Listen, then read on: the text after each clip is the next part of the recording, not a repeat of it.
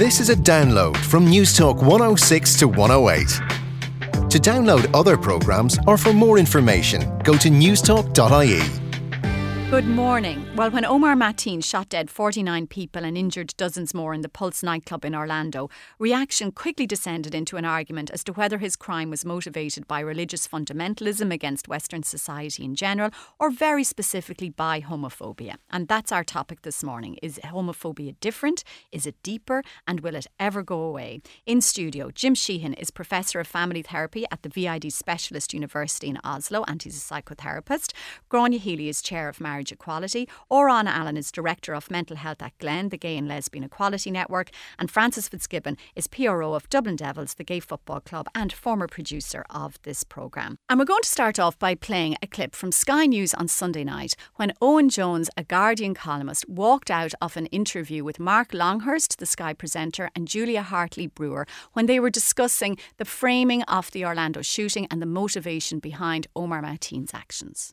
At the end of the day, this was a homophobic hate crime as well as terrorism, and people have to understand, as LGBT people watching this and elsewhere, that they look at something like this and it is one of the worst atrocities committed against LGBT people in the Western world for generations. Well, it's it's and it's, it has a, to be called something out that's as carried out against human beings, isn't yeah. it? No matter LGBT, what. No, but you know, no, no, no, no, let's no, let's let's let's, let's just make this point thing, that yeah. you you cannot say this is a worse attack than what happened in Paris, where again innocent that. people I were said actually about LGBT people. What I'm saying is this has to be called out for what it is. It was an intentional attack. Mm on LGBT people. This what, person, on, on, the freedom of, of all people to try and enjoy themselves excuse, as as Bataclan No, I'm was. sorry. Can we just explain? You don't understand this because you're not gay, okay? So just whether listen. I'm gay or not has no. No, it does. It, Can you just, it has just no. Listen. This is a clear. It's a hate crime. This is an act of terrorism. All accept it. It was an attack on gay people. Absolutely, it's horrific. Mateen's father said his son, a U.S. citizen of Afghan descent, may have targeted the gay community may have. after becoming angry when Why he saw Why are you saying two. this? After, no, after after seeing two men kissing in Miami some months ago. I You may don't- have been angered by many other things. I'm sorry, since then, I just you find know. this the most astonishing thing I've ever been involved on television. i have had enough of this. Let me go home. Sorry. Owen, No way. genuinely. And that was Owen Jones taking exception to Sky News presenter Mark Longhurst and commentator Julia Hartley Brewer about uh, their attempt, as he saw, to deflect from the fact that the attack in Orlando was a homophobic act. Um, Odhrán Allen, um, I think what might have got up people's back about Owen Jones was that somehow he was trying to take personal ownership of an attack that had happened to other people. Um, do you think he had a point? Were the Sky News presenter and the other commentator trying to deny in some way that there was a homophobic element to the attack? Well, I suppose just to start by saying, you know, innocent people were murdered. It was a horrific tragedy with a terrible loss of life. And it was a terrorist attack. And the exact motive is yet to be determined.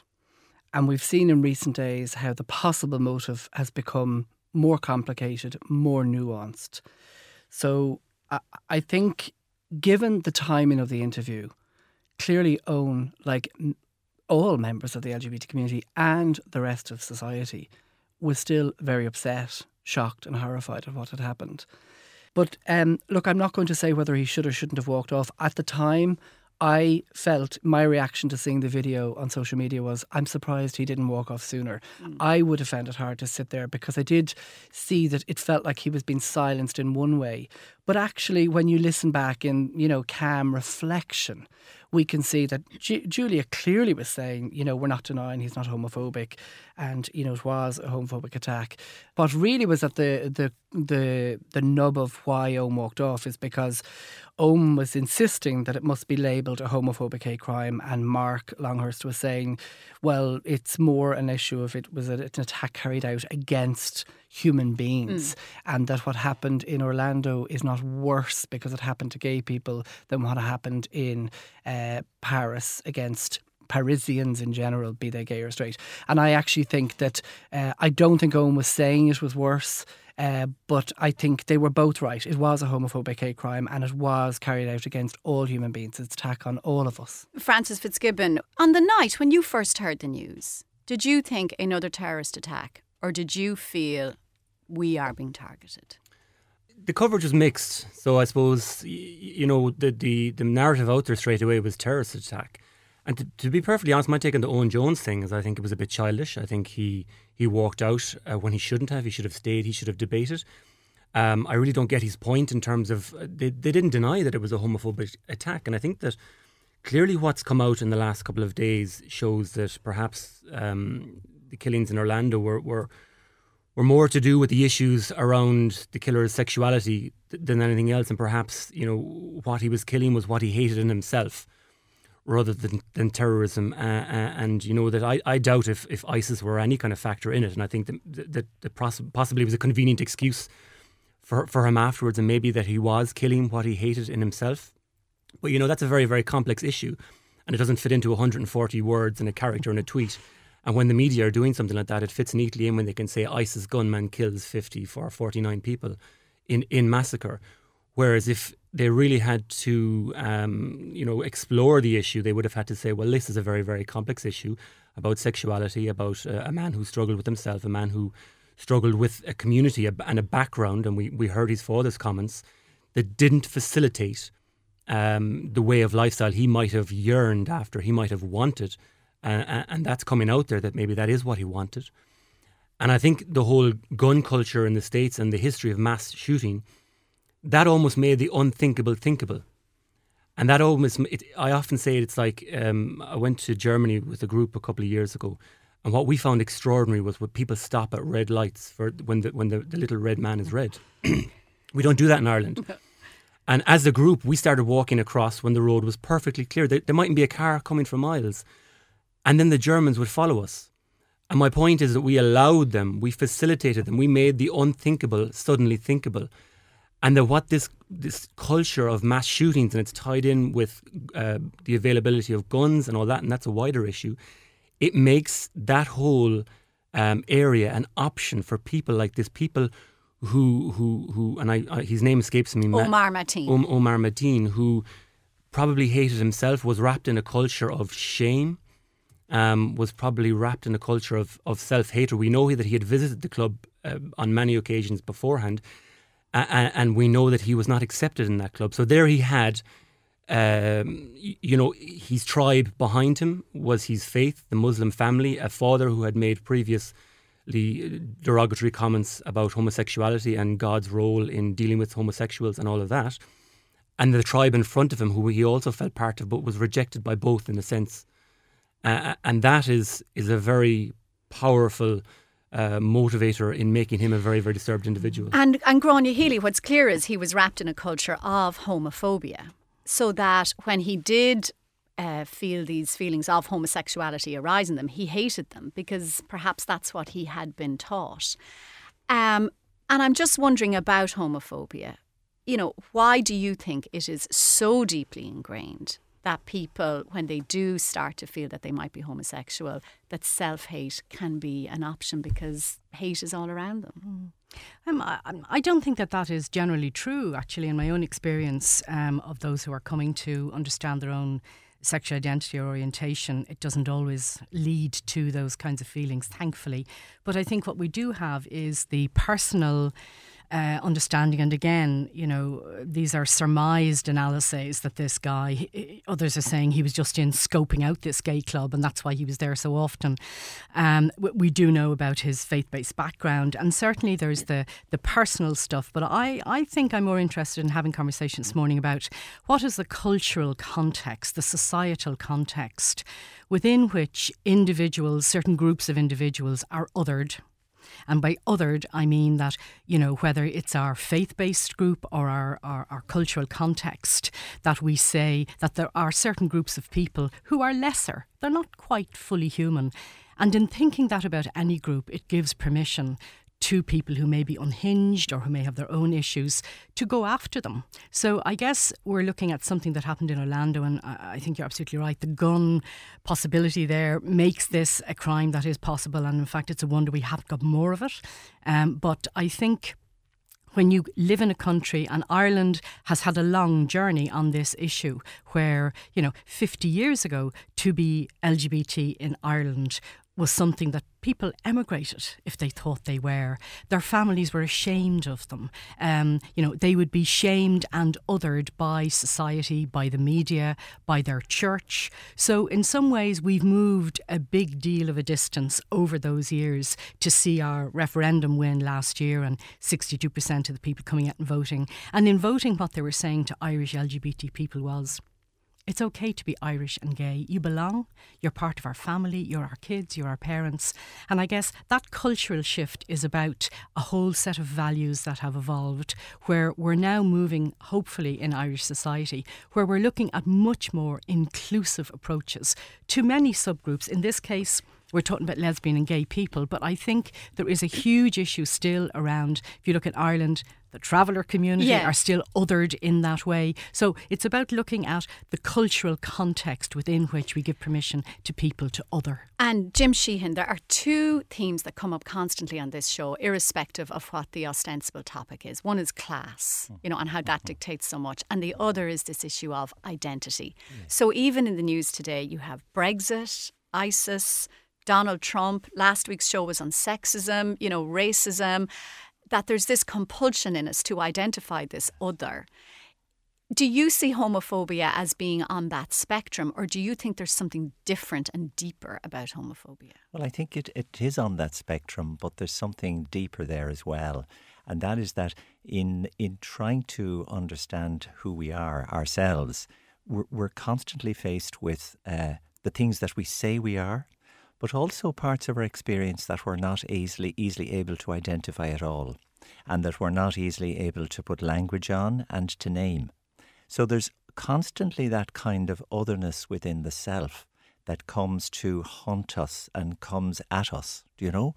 So that's a problem that we're beginning to recognize. It's not a problem, it's part of who, part of who we are. Do you know? Uh, but what it does mean is that our approach to the question of identity is really changing.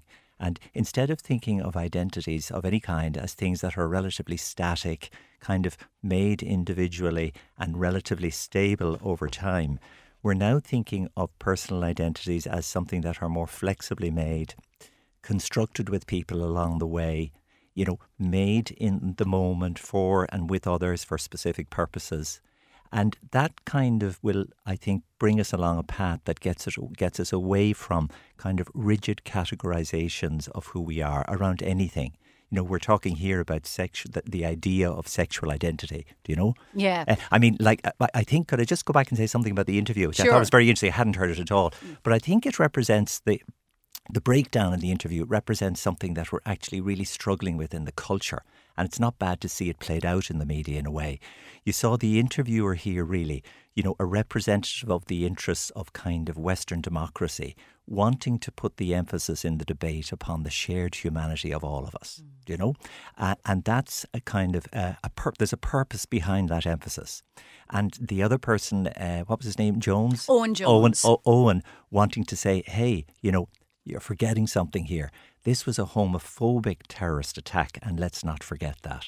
You know? And you said the presenter had a purpose. Now, you see, Owen might say that his purpose was to deny the homophobia of the incident. Yeah. What do you think the presenter's purpose was? Well, I think the, the presenter's purpose was to actually put the emphasis on this concept of a shared humanity. Do you know? Do you think was he right?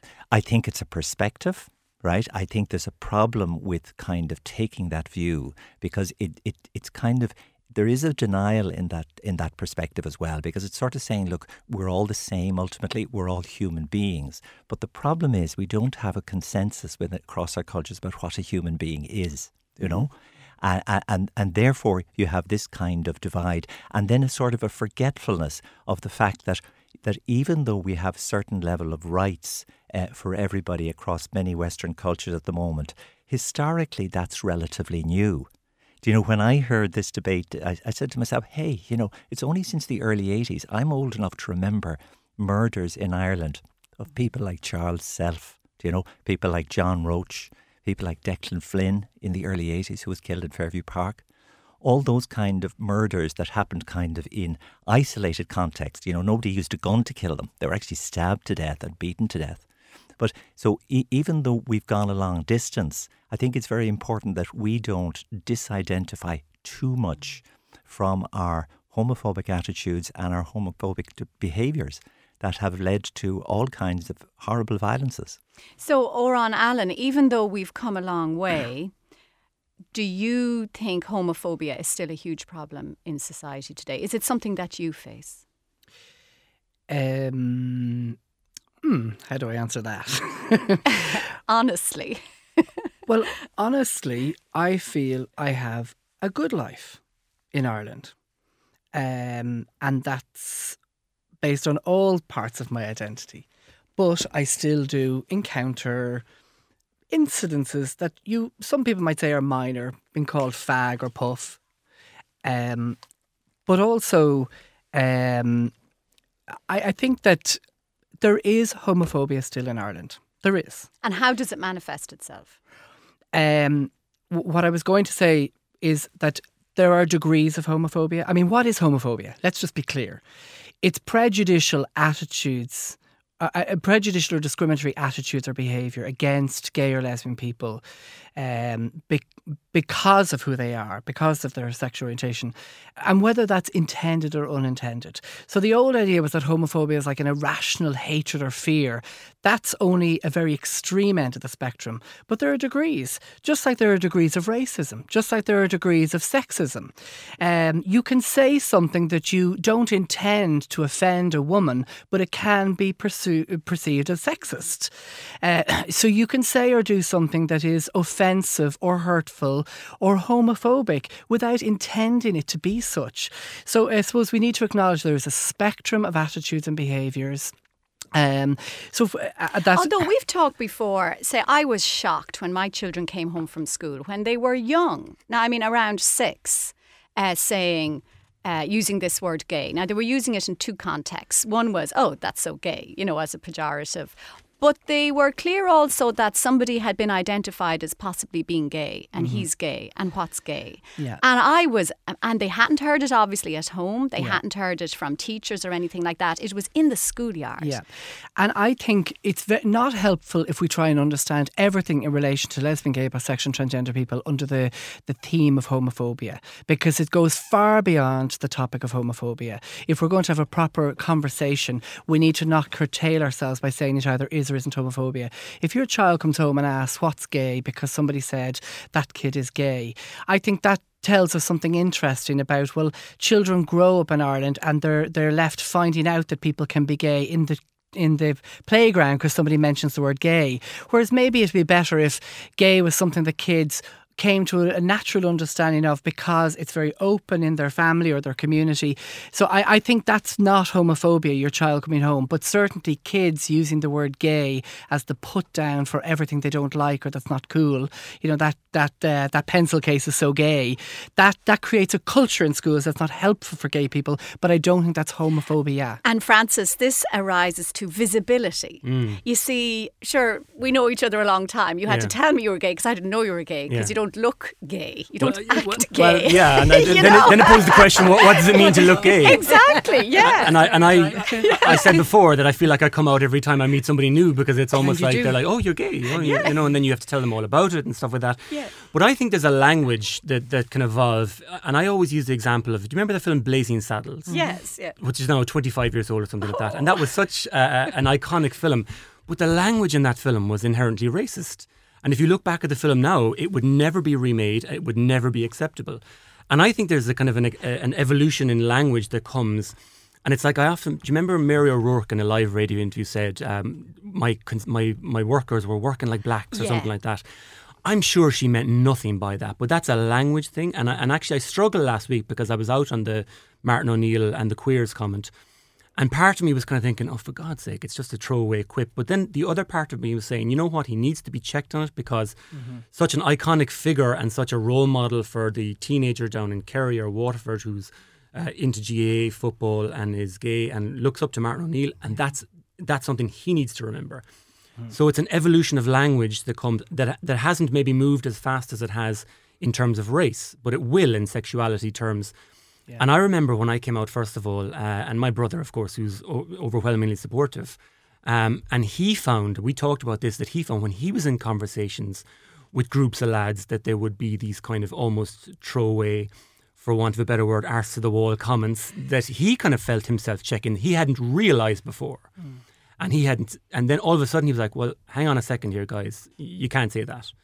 And that will move on once the once that uh, discussion uh, kind of evolves as well. Mm. Gráinne, is it different for lesbians?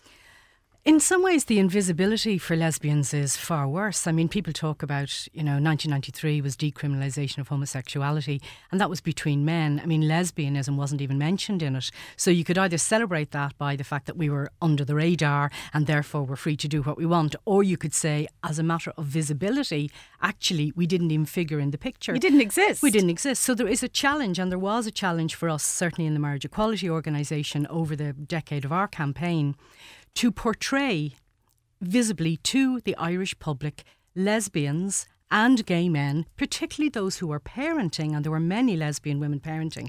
And when you would talk to people, they say, Oh, I didn't know gay people had kids. So, a big part of our work in building up towards the referendum was just doing that visibility but is there something about lesbians that perhaps you seem less threatening to society in yeah. general? So people don't mind lesbian mothers. That's uh, grand. That's I, I, think that that's true. And yeah. that's again culturally. The fact is that in Ireland, women have always raised the children anyway. It's only in recent years that men have really put the shoulder to the grindstone and become full 50% equal parents. So there is a culture in Ireland that women were always seen to be the ones with the kids. So the fact that lesbian women were raising children, I think you're right. I don't think there was a scary thing about that. The scary thing maybe came for people who were unused to the idea of two gay men raising children. So that visibility issue, I think, has been a challenge, and it is different. I and uh, Jim, going back to identity, I'm interested in this idea of you know, how you define yourself and say for gay people, you know, are you the teacher who happens to be gay or are you the gay teacher?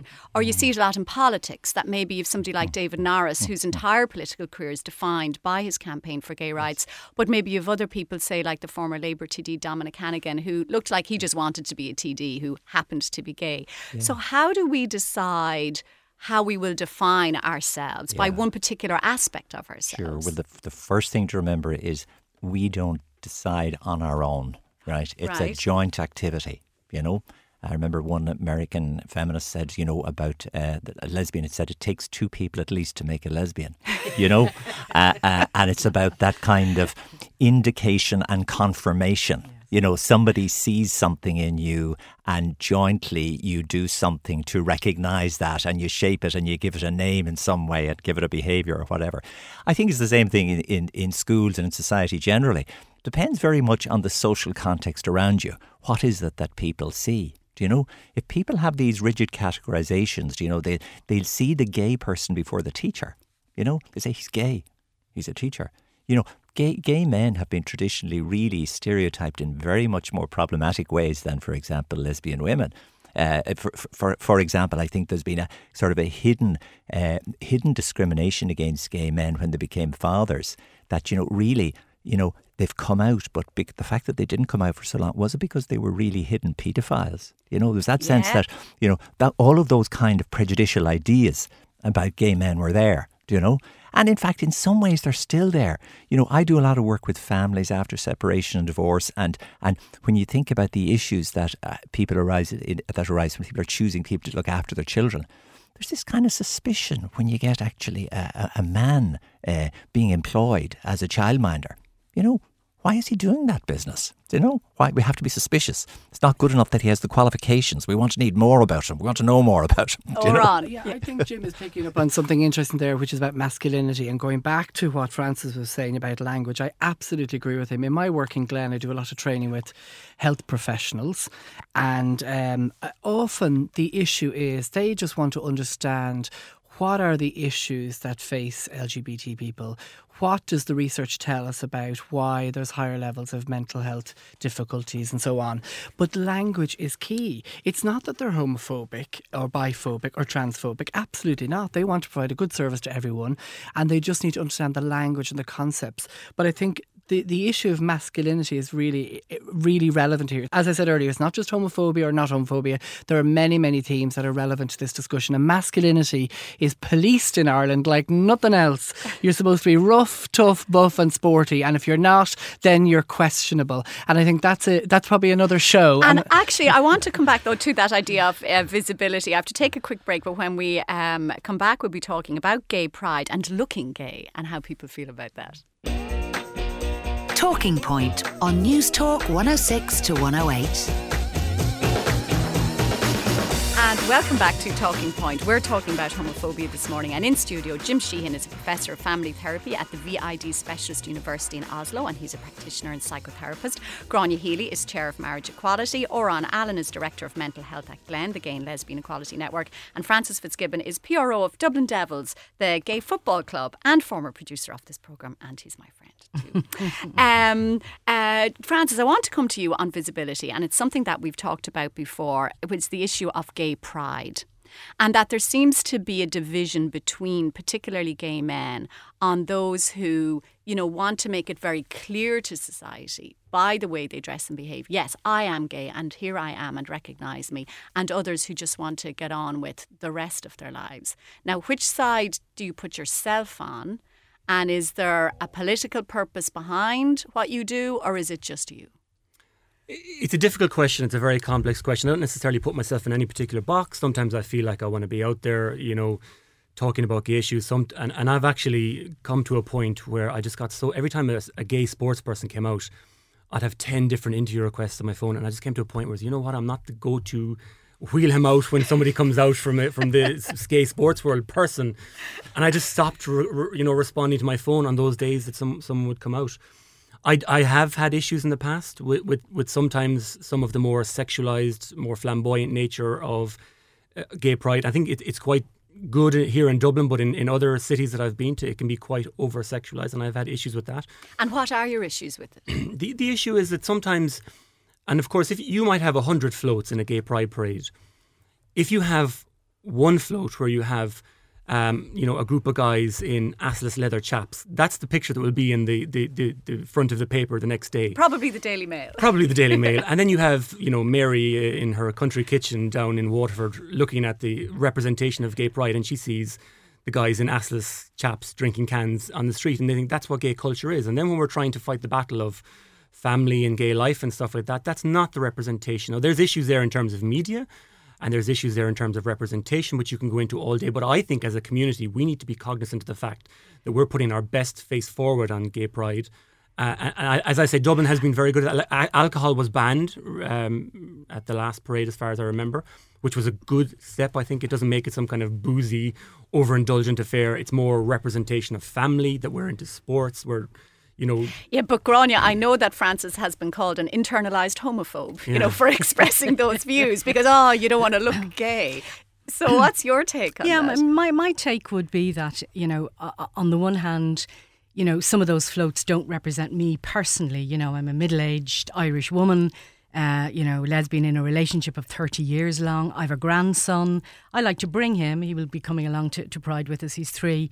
Um, and there's something about it being a family day out on the other hand, lots of it will go over his head. I mean, men dressed in certain ways, he'll just think it's fun. Some of the cartoons he watches are outrageous. So, you know, it goes over their heads. But I think there is something about allowing Pride to be a day that is a political day of expressing visibility and, and pride, but also about letting people get up. And I mean, Jim was talking about acting out. I mean, a big part of what happens on the day in Pride is allowing people, uh, you know, guys dressed up as angels. You just have to laugh when you see so them. So, do you think it's about celebrating diversity? Diversity. Yeah, I do. There are different kinds, or should it be more about no, it's okay, we're just like you? Well, you see, it's it's both. Of the hundred floats, I think you get that variety, and it's about allowing that variety to come through. So, Odhrán Allen, this is the thing about uh, we were talking yesterday about queer activism versus assimilators. Yeah, Will you just explain to people the history? Well, can I just say, I think we yeah. need to live and let live because you know, let's you know, Francis is saying about you know maybe very sexualized, uh, some people being very sexualized, but actually, you know, some straight men are very tied to their heterosexuality and are very sexualized in their behavior and attitudes. And that's maybe right for them. And other men are not that way at all. But if you go to Rio and go to Carnival, you will see way more male and female flesh than you'll ever see in a man wearing a pair of assless chaps in, in, in Gay Pride in Dublin. I think we just need to, again, drawing on another theme, Ireland has a sex negative attitude and culture But generally. some people would say modern society is hypersexual. No, no, no. But I think in general, comfort. What is wrong with seeing a bit of human flesh? And as Gráinne quite ri- rightly said, very often that just goes over kids' heads. I'm not saying that it's it's right or wrong. I'm just saying we shouldn't get too tied up on it because the key word here is diversity.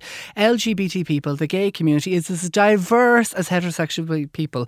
It's human spectrum. There's lots of diversity. Yeah, there's probably a whole other show on sexualization in general because I know when my children who are boys see you know, women, you know, in bikinis or whatever, they know what they're looking at. It doesn't go Sure. over their heads. But will you get back to that Yes. thing about the activism versus So when we go back to the roots um, of you know the gay rights movement, I suppose most people would have heard of the Stonewall riots, which was kind of like a flashpoint and a turning point in the gay rights movement.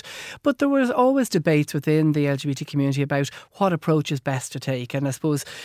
In a crude way, you could divide the two approaches between, say, the assimilationist, which was about emphasising we're very like the rest of society. We're just like, we're humans. So if that comes first and foremost before our sexual identity or sexual orientation or gender identity. And then the other approach was, maybe the, the queer activists who are about emphasising, well, no, we're different and we shouldn't try and say that we are just like you, therefore accept us, because therefore we're almost implying that there's something not right about our difference.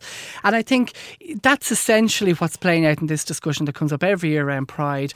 And I'm not saying either are right or either are wrong. I think there's a real value in both. Uh, Nobody can deny that without the riots, the riotous uprising in Stonewall, that what happened the following year, which is where Gay Pride came from, it was around the world in many cities, uh, you know, burgeoning gay rights activists got together and had a political protest on their streets. And it was very much a political statement. We are here and we want to demand our rights and equality. And now it's grown into a celebration. But I think it still has that root in uh, celebration. Right there, because like, and often I think that we're we really over egg the pudding in terms of what marriage equality or what marriage equality has done. And yes, it's come, it's, it's brought us a really long way. But I'm based in Kerry most of my time at the moment, and on all the gay app dating apps down there, for the most part, the guys are are, are in the closet. Yeah. Uh, and they sometimes they almost they chat to me because they see me as a as a face that they would you would I've, I've spoken openly about it and I've done interviews even down in Kerry in the local papers and local media down there, and they wouldn't be in the closet if we didn't still have a problem. Mm. Y- You know, and whether that's a nuanced, you know, we've But some people come a would long say, way. but but do they have a problem? Of course, but Like, do you but- remember when but their Ursula problem is, re- Halligan- is reflective of society Yeah. problem. You know, and you made a very good point, Odhrán, about masculinity, and I always equate that to um, men, young men now pushing prams around. My father would have never pushed a pram around because he would have seen himself as totally feminine. Maybe when my mother was with him, but now my brother goes off with the child, and he, my brother, is as much the caregiver for his young son, my nephew, as as his uh, partner is. And that's that's a that's a movement, but it's like we do have a very masculine culture. And Sarah, relate to Can I just make a point? Yeah. Because uh, there there are a lot of young guys out there, for many reasons, may struggle with who they are in this world. As I said earlier, they get the message from a very young age. They shouldn't cry. They're supposed to be rough, tough, buff, and sporty, and that fits for some guys' identities, whether they're gay or straight. But actually, there's probably a lot of guys out there who maybe struggle to identify as bisexual because we've had so many discussions about gay and lesbian couples. Uh, we, you know, so so it, it especially last year with the marriage referendum, and I think, uh, you know, the, the attitudes have shifted about gay and lesbian people. But I think there is much less visibility about bisexuality, and I think it can be ma- very difficult. But Jim, I worried when I was watching the whole marriage campaign start. Mm. I thought brilliant idea to have people like Gráinne out who can appeal to Middle Ireland and Mm. won't be threatening. And I worried when the whole Panti Bliss thing started, Mm. not so much about. Um, Maybe the marriage campaign. But if you're a 13 year old boy in Ballygo backwards and Mm. you're beginning to wonder if you are gay, and you see Panti Bliss as the representation of Mm. homosexuality, does that make you more or less uncomfortable with what you think you might be. Well, you see, I think it's not so much what the boy thinks, but it's what his parents think and what the community around him Yeah. think of Panti Bliss that really is important. You know, I want to just go back to this idea of identity again and say that, you know, the, the, about 10 years ago, there was a historian of sexualities, an English guy called Weeks, who said, you know, the idea of sexual identity and sexual communities are really fictions, right? They're really fictions, they're cultural constructions, but necessary cultural constructions. Because when we talk about gay pride, we must not forget the political aspect of this. We can't understand what's going on there, I think, outside of understanding the political backdrop to this. We're very recently out of a period of, you know, in terms of the long history that we've had, very recently out of a period of incredible discrimination, incredible intolerance. Uh, you know, the very term sexual identity, can I tell you, when I started to train as a social worker many, many years ago in 1968, that term wasn't used. We didn't have a term called sexual identity. Sexual identity only came into the culture when we realised that we're gay and lesbian people who are actually living human beings in the same culture. You know? So, do you think that there'll be a kind of moral progress that maybe in a generation this will all be old news and people will look back and go, God, we were mad? Or do you think with homophobia, there will still be something ingrained about it? Well, I think it's going to take longer than a generation because we've taken a couple of thousand years to build up to this point. Do you know? So I think yeah. it will take longer than a generation. And but I do think the the kind of the debate and discourse about diversity is really important. Mm-hmm. But it shouldn't allow us forget the fact that there have been groups of people in our society who've been oppressed, who've been the subject of discrimination and awful violence and killing. We mustn't forget that. Gráinne. Yeah, and I think that's a really good point, Jim. And I think the work of Jeffrey Weeks has been huge in shifting all kinds of thinking around this particular issue. But I just got back uh, last week. I was working in Bangkok with LGBT networks there. These are people who are working in Africa and in Asia.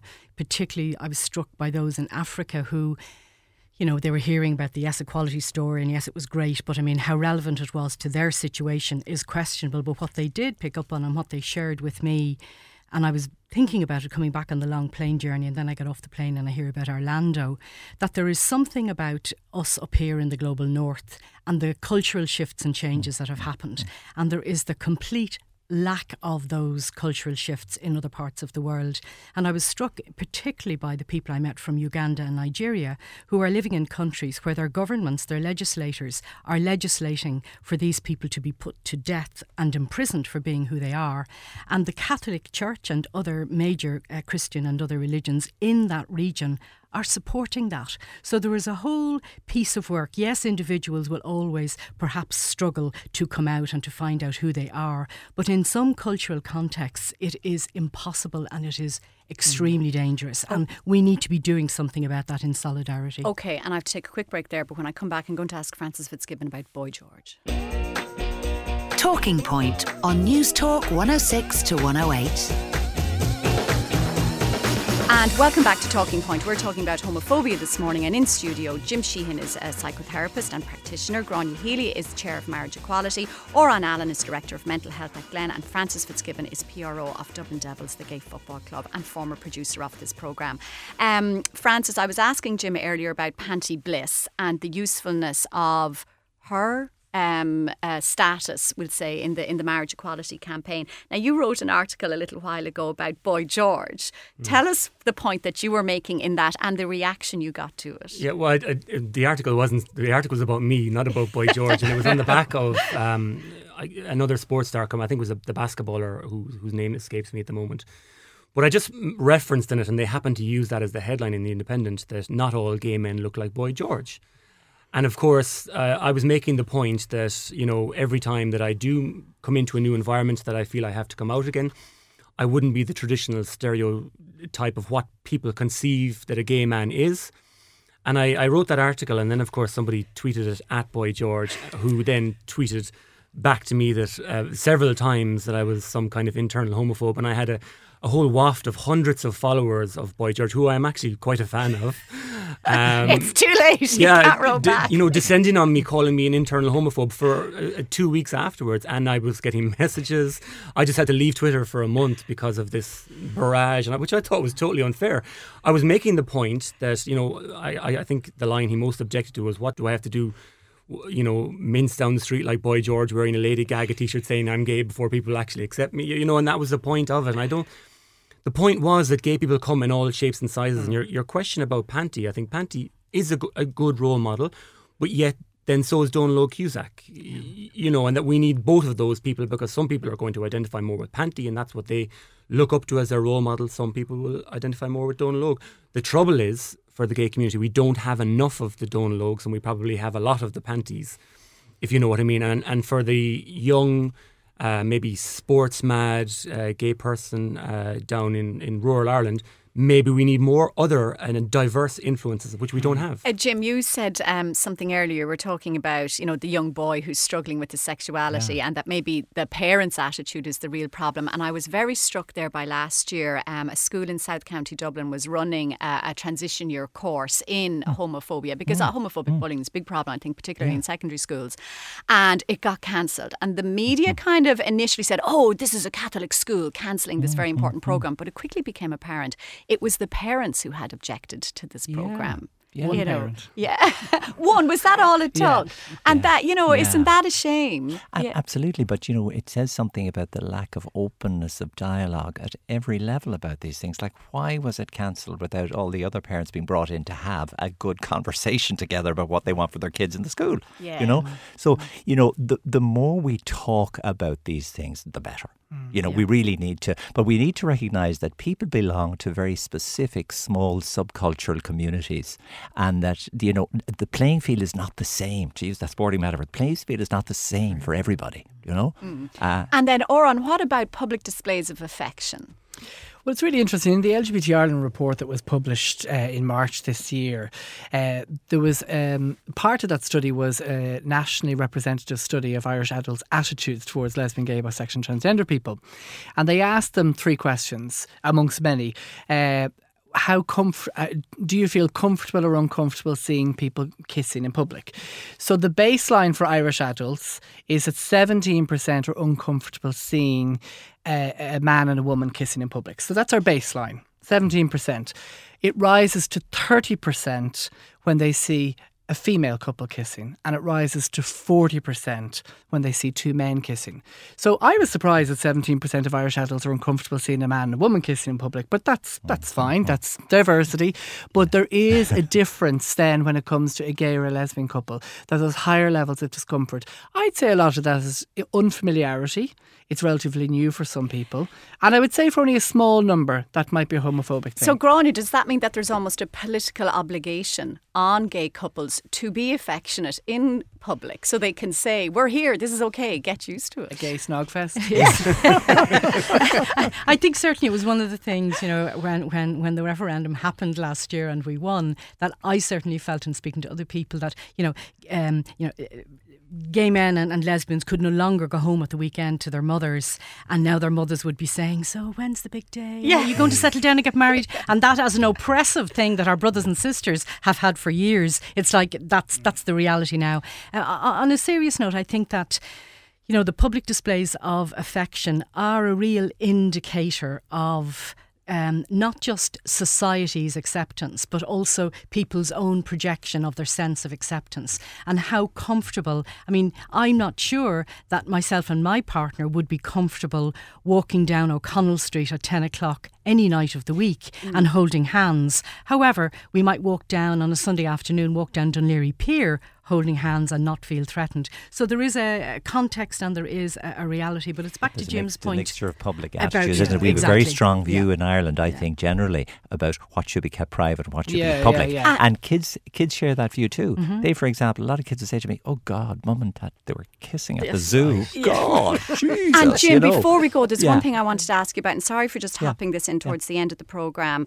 You know, when you see homophobia, particularly violence, you say by, you know, soccer fans or whatever it is on the street, and I you often worry about latent homosexuality. Yeah. You know, how much of that is their own self hating. How widespread do you think latent homosexuality is? Yeah, and, and those people have an internalized homophobia. I think For still- real, not yeah, the- it's still you see it's still very present in those subcultures where the people around those individuals still have very negative attitudes towards mm. homosexuality. So those people don't have the freedom to say anything about what they're feeling and say what anything about what their sexual interests are. You know, so of course there will still be. And how do you cure that?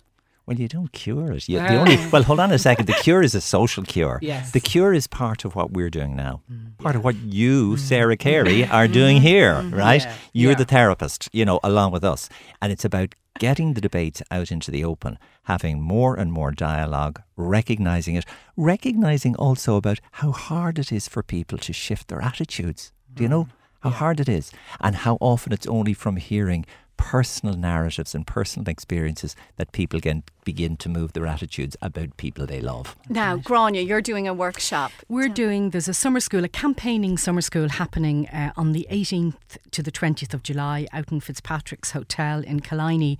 And we have national and international NGOs coming together. And this year they're going to be looking specifically at the Yes Equality campaign as a kind of a model of good practice. And, and we're inviting people to come along to book in. It's on Eventbrite if they're interested in it. And there's like barbecue where Panti's going to be, and David Norris is doing a keynote address. So there's lots of interest there. But it really is about looking seriously at how you learned to do the kind of campaign we did last year and sharing the nuts and bolts of that. Okay, I will tweet about that. final Odhrán, comment? yes. I just want to say thank you to the people of Ireland for voting yes last year Oh, because yes. I think on the topic of homophobia and what Jim has said, the social solution, and I think that's taken us a huge step forward and it's given lots of hope and encouragement for that we will be able to reach a more inclusive, diverse Irish society. And especially having had such terrible things happen this week, I think it's just useful to end on a positive note that And there's room for lots of hope. And I'd like to add thanks to the people who led the campaign. Absolutely. Because that was, that was absolutely brilliant. Yeah. Okay, And well, thank look- you. well, thank you to all my guests. I'm going to finish with a quote from Brendan Cox, the husband of Jo Cox, the Labour MP, who was so sadly murdered on Thursday. And he said, Hate doesn't have a creed, race, or religion. It's just poisonous. It really is. But look, that's it for this morning. Big thanks to my guests, Aoife Breen produced. Stay tuned for Bobby Kerr, and thank you for listening. Thanks for listening to this Newstalk 106 to 108 podcast. To download other programs or for more information, go to newstalk.ie.